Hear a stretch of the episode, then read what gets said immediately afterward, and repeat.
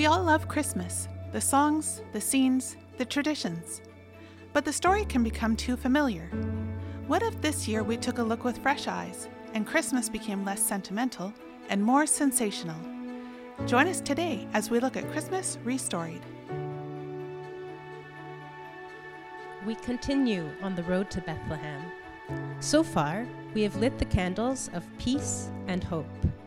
Today, we light the candle of love. The candle reminds us that love is patient, love is kind. It does not envy, it does not boast, it is not proud. It does not dishonor others, it is not self seeking, it is not easily angered, it keeps no record of wrongs. Love does not delight in evil, but rejoices with the truth. It always protects, always trusts, always hopes, always perseveres. Love never fails. Dear friends, let us love one another, for love comes from God. Everyone who loves has been born of God and knows God. And so we know and rely on the love God has for us. No one has ever seen God, but if we love one another, God lives in us, and his love is made complete in us. God is love. Whoever lives in love lives in God, and God in them. So we light the candle of love. It seeks to shine its light in our hearts. It seeks to shine its light in our city. It seeks to shine its light in our country and in our world. I'll get you to open up to Matthew's Gospel, chapter 1. We're going to begin reading at verse 18. The birth of Jesus Christ came about this way. After his mother Mary had been engaged to Joseph, it was discovered before they came together that she was pregnant by the Holy Spirit. So her husband Joseph, being a righteous man and not wanting to disgrace her publicly, decided to divorce her secretly. But after he had considered these things, an angel of the Lord suddenly appeared to him in a dream saying, Joseph, son of David, don't be afraid to take Mary as your wife, because what has been conceived in her is by the Holy Spirit. She will give birth to a son, and you are to name him Jesus, because he will save his people from their sins. Now, all this took place to fulfill what was spoken by the Lord through the prophet. See, the virgin will become pregnant and give birth to a son, and they will name him Emmanuel, which is translated God is with us. When Joseph got up from sleeping, he did as the Lord's angel had commanded him. He married her, but he did not know her intimately until she gave birth to a son, and he named him Jesus. This is the word of the Lord. Um, in January 2018, my wife and I were on a vacation uh, with some good friends of ours in Belize. We were looking for, you know, that mix of adventure, some R&R, and, and hopefully a chance to create some fun memories with some great people. But we had no idea when we woke up this one particular morning in Belize that by day's end we would be in Guatemala partying backstage the VIP guest of one of the largest rock bands in Latin America. It's true story. Now, how, you asked, did that happen? Well, let me tell you. It was through a crazy assortment of chance meetings and some spur of the moment opportunities that we said yes to. We said yes when no probably would have been the more prudent thing to say.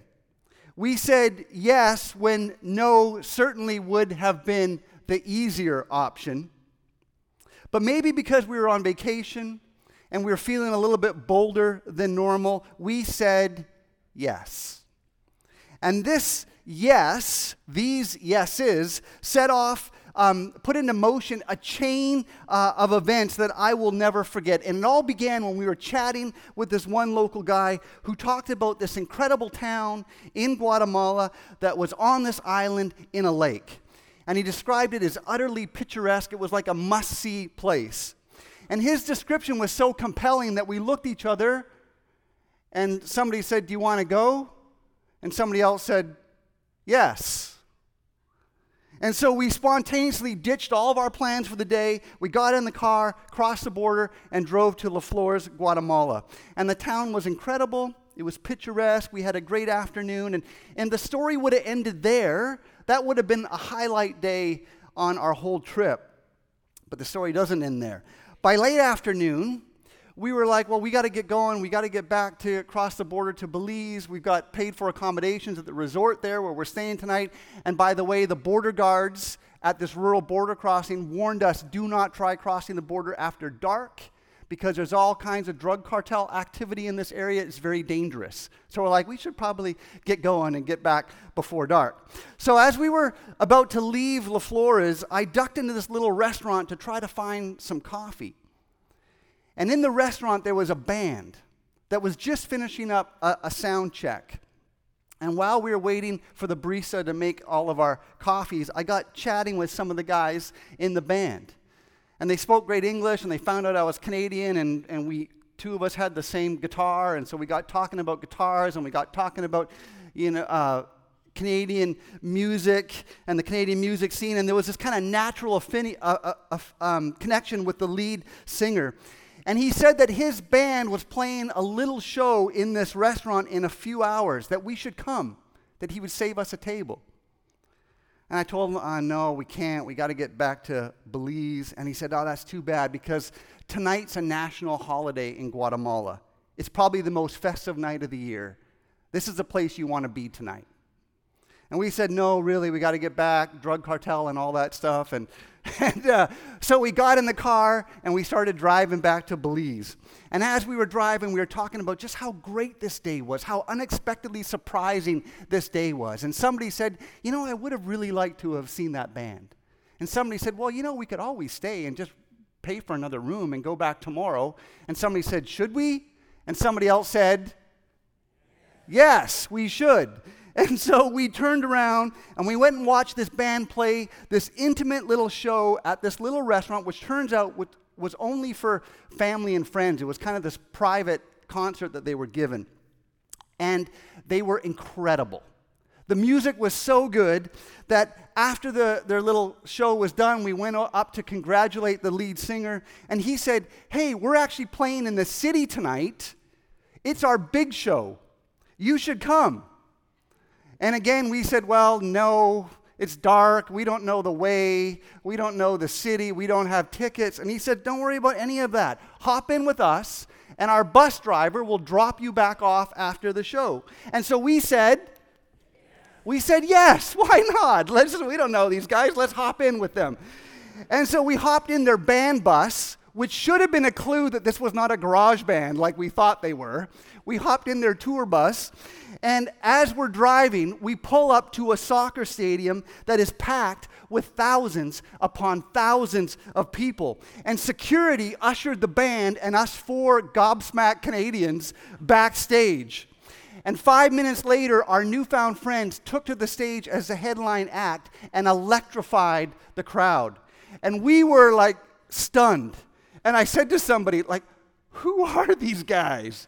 And he looked at me, he's like, well, the, the they're the biggest band in Guatemala, like duh. Like we had no uh, so we started googling them and sure enough, they're like huge in Latin America. Now, there may or may not be pictures of your pastor up on stage dancing in front of but don't ask for them because those are strictly prohibited from me ever showing anybody but they are a testament to one of the most memorable fun night of our lives all because a series of yeses opened up some doors to opportunities that we could never have imagined. That's the power of a yes. Yeses invite new opportunities. No, on the other hand, no as is better at laying down firm boundaries. No is better at shutting down prospects. No preserves the status quo, which sometimes is important, of course, but yeses. Yeses uniquely position us for something new and something different. Like, think how many of the big moments in your life were preceded with a yes. Your marriage began with a yes. Do you take this woman? Yes, I do. Any major career change that you had began with a courageous yes at a new opportunity. Your spiritual transformation began with you saying yes to the invitation of faith, which opened you up to a whole new set of possibilities and opportunities. And that is why great stories, that's why the best stories seem to move forward on yeses. And the Christmas story is no exception. We are here talking about the power and the potential of Christmas because of some courageous yeses that were made 2,000 years ago. The first and greatest yes, of course, was that of Jesus Christ. You see, the possibility of Christmas began with the yes of the Son to the Father's plan to save humanity. When, when I think about the heavenly events that kind of led up to the birth of Jesus, I, I like to imagine the Trinity all together at, at some like heavenly airport before the Son is about to depart and leave and go to earth. And I can picture the Father putting his hand on his son's shoulder and his eyes misty eyed and, and his voice trembling. And he says to his son, You're going to have to remember who you are. You're my beloved son. And the Spirit comes to the other side of him. And his voice quaking, he says, You're going to have to listen to me. You're going to have to trust me. You're going to have to let me lead you. You're going to have to let me guide you so that I can empower you. And while the angelic hosts are probably abuzz at the, the enormity of the amazing thing that's about to happen, that the Son is about to become a baby, there is in the Trinity this underlying grief. Because the perfect communion that they've shared for all eternity is about to be broken in the most horrific way possible. For they know that a cross is coming. And, and so the father, with his voice cracking, says, You know, son, to save them, I'm going to have to turn my back on you. I'm going to have to crush you when you pay for their sin. And the son nods. And the Spirit, who is the comforter, says with trembling lips, You know, on that terrible day, I'm not going to be able to comfort you. I'm not going to be able to lighten your load. You're going to feel like you're abandoned.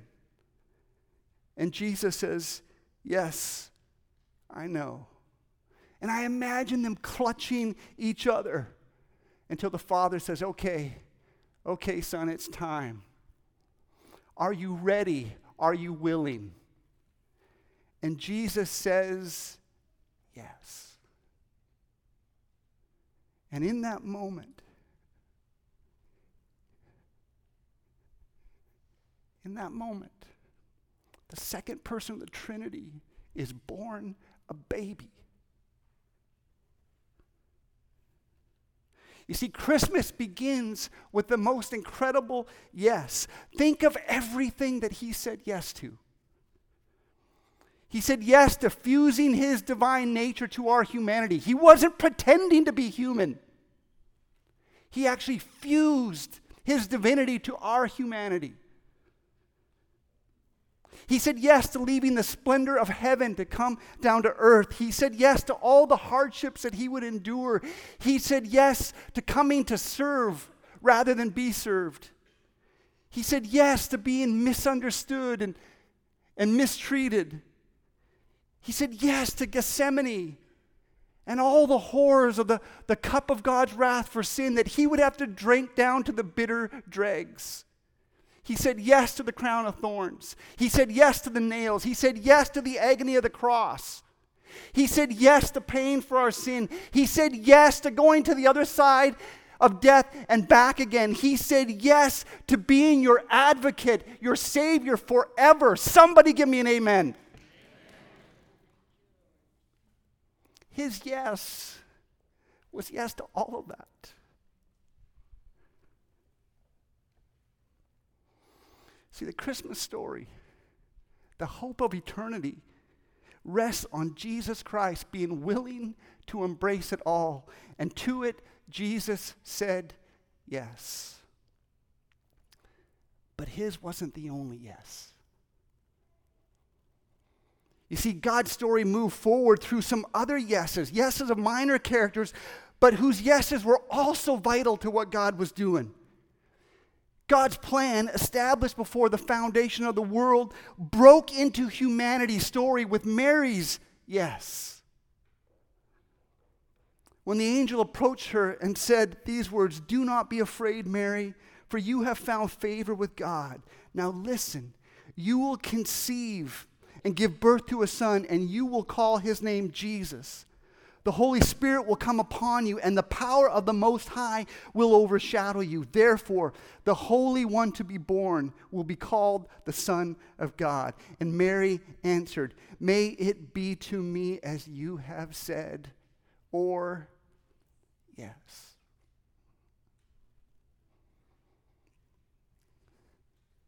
And, and friends, those might be the most beautiful, the most consequential words of faith ever uttered. Yes. She said yes, even though that yes would come at a cost. Her yes would bring sorrow into her life for sure. Nails and spears shall pierce him through the cross he bore for me, for you. Hail, hail, the Word made flesh, the babe, the Son of Mary. Her yes would bring a grief that only a mother's heart can understand. Her yes also might mean immediate humiliation and rejection. Uh, an unplanned pregnancy, not great for her relational status with Joseph. Not great for her future marriage prospects if, prospects if he dumps her. She can't control the flood of no's that might come at her because of this one yes. But still, in spite of all the reasons to say no. This girl of remarkable faith trusted that God is at work in the things that she can't see, control, understand, or maybe even imagine. And in a flash of power, God's story broke into her womb and our world with her yes. Amazing. Joseph who joined us on stage, he also said yes. And like Mary's, his yes came at a cost. Now, his cost might even be a bit more raw and painful than hers because he's discovered his fiancee is pregnant, even though he's never slept with her, which is not a great detail that helps the wedding planning right? No dude likes to pick out the cake or decide on the centerpieces when your fiance is carrying somebody else's kid. So put yourself in his shoes for a minute. Think of the hurt he feels, the devastation to his pride, all his excitement and expectation for his life with Mary, all destroyed. Poor Joseph probably can't decide if, whether he wants to cry or punch a hole in the drywall. But we read that Joseph was a righteous man, a principled man, a man of character. And so, in spite of the pain and the humiliation, he doesn't want to shame her or publicly humiliate her. And so, he's going to quietly put an end to the formality of their engagement and just close this whole painful saga. But God, in his grace, knows that if Joseph knew what God was up to, he wouldn't say no to Mary, he'd say yes. And so God gifts Joseph with a special grace to help him choose and live into what his heart would long for. And so God meets him through an angel in a dream. And we read that in his dream, the angel says to him, Joseph, don't be afraid, which means he was. He was afraid about the future. He was afraid of the situation he was in. He was afraid of this moment. And so the angel, in effect, says, I know you're afraid. I know you're afraid to take Mary as your wife, but don't let your fear keep you from acting faithfully. Don't let fear keep you from joining in what God is doing. Don't let fear steal your yes to Mary or to me. I, love this part of the Christmas story because Joseph is kind of this overlooked character in the whole drama because he doesn't say a whole lot. But the angel comes to Joseph, and this is a part that I love. The angel comes to Joseph because he too has an important part to play. Like God plans have Joseph in it. Like Mary's going to need him, Jesus is going to need him too. Joseph is going to help move God's story forward. And so the angel tells him this baby isn't a result of some fling or some one night stand. This baby is utterly unique, conceived by the Spirit of God for a very unique purpose. He will save his people, including you, Joe, from their sins.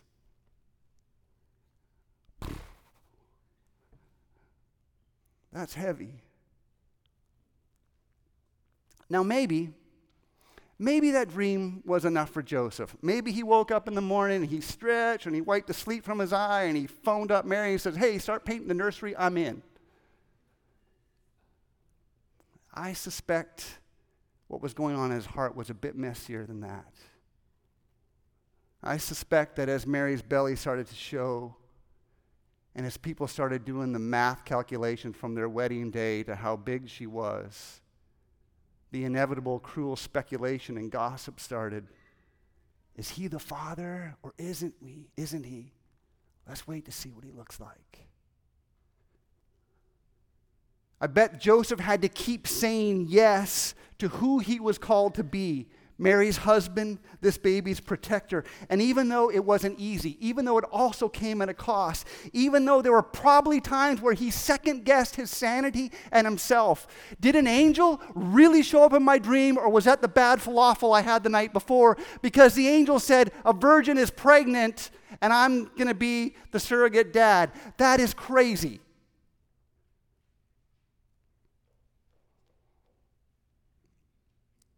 He said yes to it.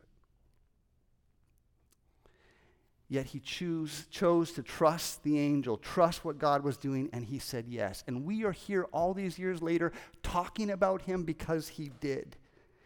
His yes was another crucial piece in a series of collaborative yeses between God and between ordinary people. The yes of the eternal Son is united to the yeses of a teenage Jew- Jewish girl and, and some Jewish tradesmen. And together they write a God sized story of life and healing and hope and love. And this has always been God's way of working. Paul, the Apostle Paul, man, he, he just drops this bombshell of a verse where he sums up everything that we're about in just these few words. He says this The righteous will live by faith. He said that the, the, defining quality of people who are immersed in God's story is a continuous faith that defines their life choices. So perhaps you can say it this way the journey of faith, the journey that you are on, is the ongoing experience of saying yes to God, saying yes to his promptings, and saying yes to his promises. This is how we live. Now, I say that knowing that our yeses to God are not any easier for us than they were our spiritual ancestors. For saying yes to God throughout his story always feels like risk. It always comes at a cost. Saying no always seems to be easier in the moment, but faith is the action of resisting fear and giving yes our God. And this has always been the way of faith. In fact, all the characters in God's story hold this one thing in common that before them, God opens up this window of opportunity and He gives them the option to step through it. and they say yes, even though it's risky, even though it'll cost them, they say yes. Think of Abraham. Abraham, called by God to leave his home and everything that he knows, to go to a new land where there's no Expedia to book accommodations and there's no Google Maps to find his way there. He is literally heading into the unknown because the voice of the invisible God told him to leave everything that was visible. And he goes faithing on the promise that God will be with him and bless him. You don't think Abraham could come up with a whole list of reasons why it might be smarter to stay put in Ur? Of course he could. What about Moses? Moses is invited to go back home to Egypt after he fled to lead God's people back to freedom. He's invited to go back to Egypt where there's wanted posters with his face saying dead or alive, dead or alive hanging in every post office in the country. And he doesn't go back to Egypt to kind of lay low incognito. He's called to march right into Pharaoh's palace and say, by the way, you need to let the Jewish people go. Knowing that this will devastate the Egyptian economy, which runs on slavery, by the way. So, pretty big ask. You don't think that Moses doing this recognizes that there could be a risk to his lifespan by saying yes? That things could get really messy really quick, and yet he does. Why? Because the righteous live saying yes to God. What about David? All 98 pounds of him, squeaky voice, acne. He puts his life on the line to fight a human ogre, like a professional killer in a duel that seems like certain suicide. At the opportunity, David doesn't cower or say, Fight Goliath, not a chance. He says, Yes, because the righteous will live by saying yes to God. What about Esther? Who confronts evil in the highest places of authority. She's just one uh, of, of hundreds in King Xerxes' harem if she ticks him off, she'll get eliminated like that. But when she's challenged to confront Xerxes in his throne room to plead for the justice of her people who are being persecuted, it's obvious to everyone, including her, that saying no would be easier, would be safer, would be more prudent for her well being. But she didn't, did she? Why? Because the righteous will live saying yes to God. I could go on and on. Let's just do one more. What about Peter? Sometimes when we read the Gospels and they move along at such a clip, we forget the real world implications that were weighing on the characters in the Gospel narrative.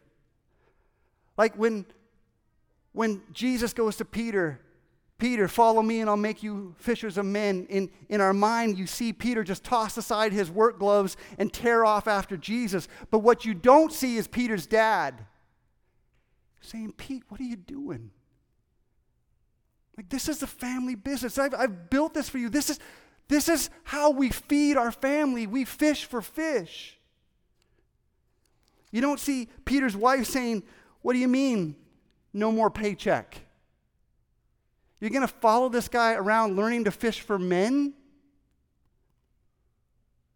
We forget the struggles that come with saying yes, but those struggles are as real as the invitation that Jesus gives. But in spite of all the reasons that Peter has to say no, he gives Jesus his yes. Why? Because the righteous will live saying yes to God. Are you getting it? There is no other way. There's no other way then, there's no other way now. The story of what God wants to do in your life and in your family and in this church and in this city moves forward or stalls out, depending on how the people of God choose to live by faith or not. choose to say yes to God, or excuses why they're going to say, I don't think so, not right now, maybe later. God unfolds his sovereign plan and moves history forward through the yeses of his people, like in the Christmas story. Which is why, friends, your yeses carry more potential than you could imagine. Um, I heard a story told from several sources about a group of young men. Uh, a group of men, sorry, they weren't that young at the time. Uh, a group of men in some churches who felt the nudge from God to invest in some young teenage boys in their church. Now, I don't know if that nudge came from a particularly powerful sermon or a need that was seen or a leader invited them into this opportunity. However, it came to them, these men in this church said yes to investing in some of the young teens in their church. Even though yes meant they had to share some of their limited, valuable time with these high energy, kind of off the wall boys, even though yes meant less time for themselves doing the things that they really loved they said yes. And they took these boys camping and hiking. They played pool and they talked about faith. They, they opened up their homes and they opened up their hearts and they invited these young teens in. And as these boys grew older, they became men who had a full life of following Jesus. And three of them, looking back, say that these men's choice to say yes, to invest and disciple them, became the critical component in them knowing, experiencing, and loving Jesus more. And perhaps you've heard about those three teens, now men. Their names are Brian Joyce, Steve Sunby, David Harita. And the church where those men said yes was central, was here. And the number, the number of lives that have been impacted for Jesus, the number of stories of grace that have been rewritten because of Brian, Steve, and David is too high to count. But we can count the yeses that took place that made it all happen, can't we?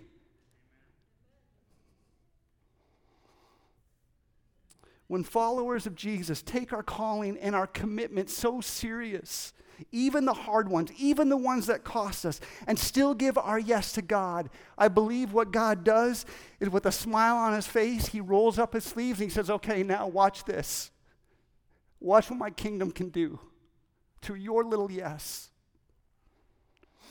To steal a phrase from my friend Jordan, who's up there in the cheap seats, Jordan says this Our yes is the invitation of God that moves us into the adventure of God. You want to experience Christmas, you want to experience Advent, you say yes to God and get into the adventure of God. Worship team, you guys want to come on up? Let me close with this. Let me ask you where do you need to say yes? Like, where is the Spirit of God inviting you? Where is He probing? Where is He nudging you? Where is He challenging you into a next step of faith or obedience? Is there something that you know God is calling you to do that you keep on hesitating? That you keep tabling or hoping the call will pass, or maybe the task will get easier, or a more opportune time will show itself? If you think it is God, don't wait. There's too much at stake. Give him your yes. Is there a new level of vulnerability that Spirit wants to lead you into? Like, like maybe you wrestle with a sin that just has your number, like it has you on speed dial. And as much as you hate it, you can't seem to break free from it. Might you actually practice what Scripture teaches and invite another Christ follower into your suffering to confess your sin, ask for help, ask for support and encouragement and accountability? Man, what is on the other side of that yes for you? Everything that God has for you. Is there a person that you need to forgive, but you keep holding back and saying no? Is there a need that you see that God might be calling you to be part of the solution? Where is one area, one opportunity, one call, one invitation from the Spirit of God that is impressing on you? Central, may you lift your eyes up to Jesus. May He grab hold of the vision of your heart. May you see His yes for you at Christmas, and may you see the power residing in your yes to Him, and might you give it to Him today. We want to take a moment to thank you for listening, and we invite you to join us on Sunday mornings in person or online. For more information about who we are and what's happening at the church, visit us online at centralbaptistchurch.ca. Thanks for listening to the Central Baptist Church Victoria podcast.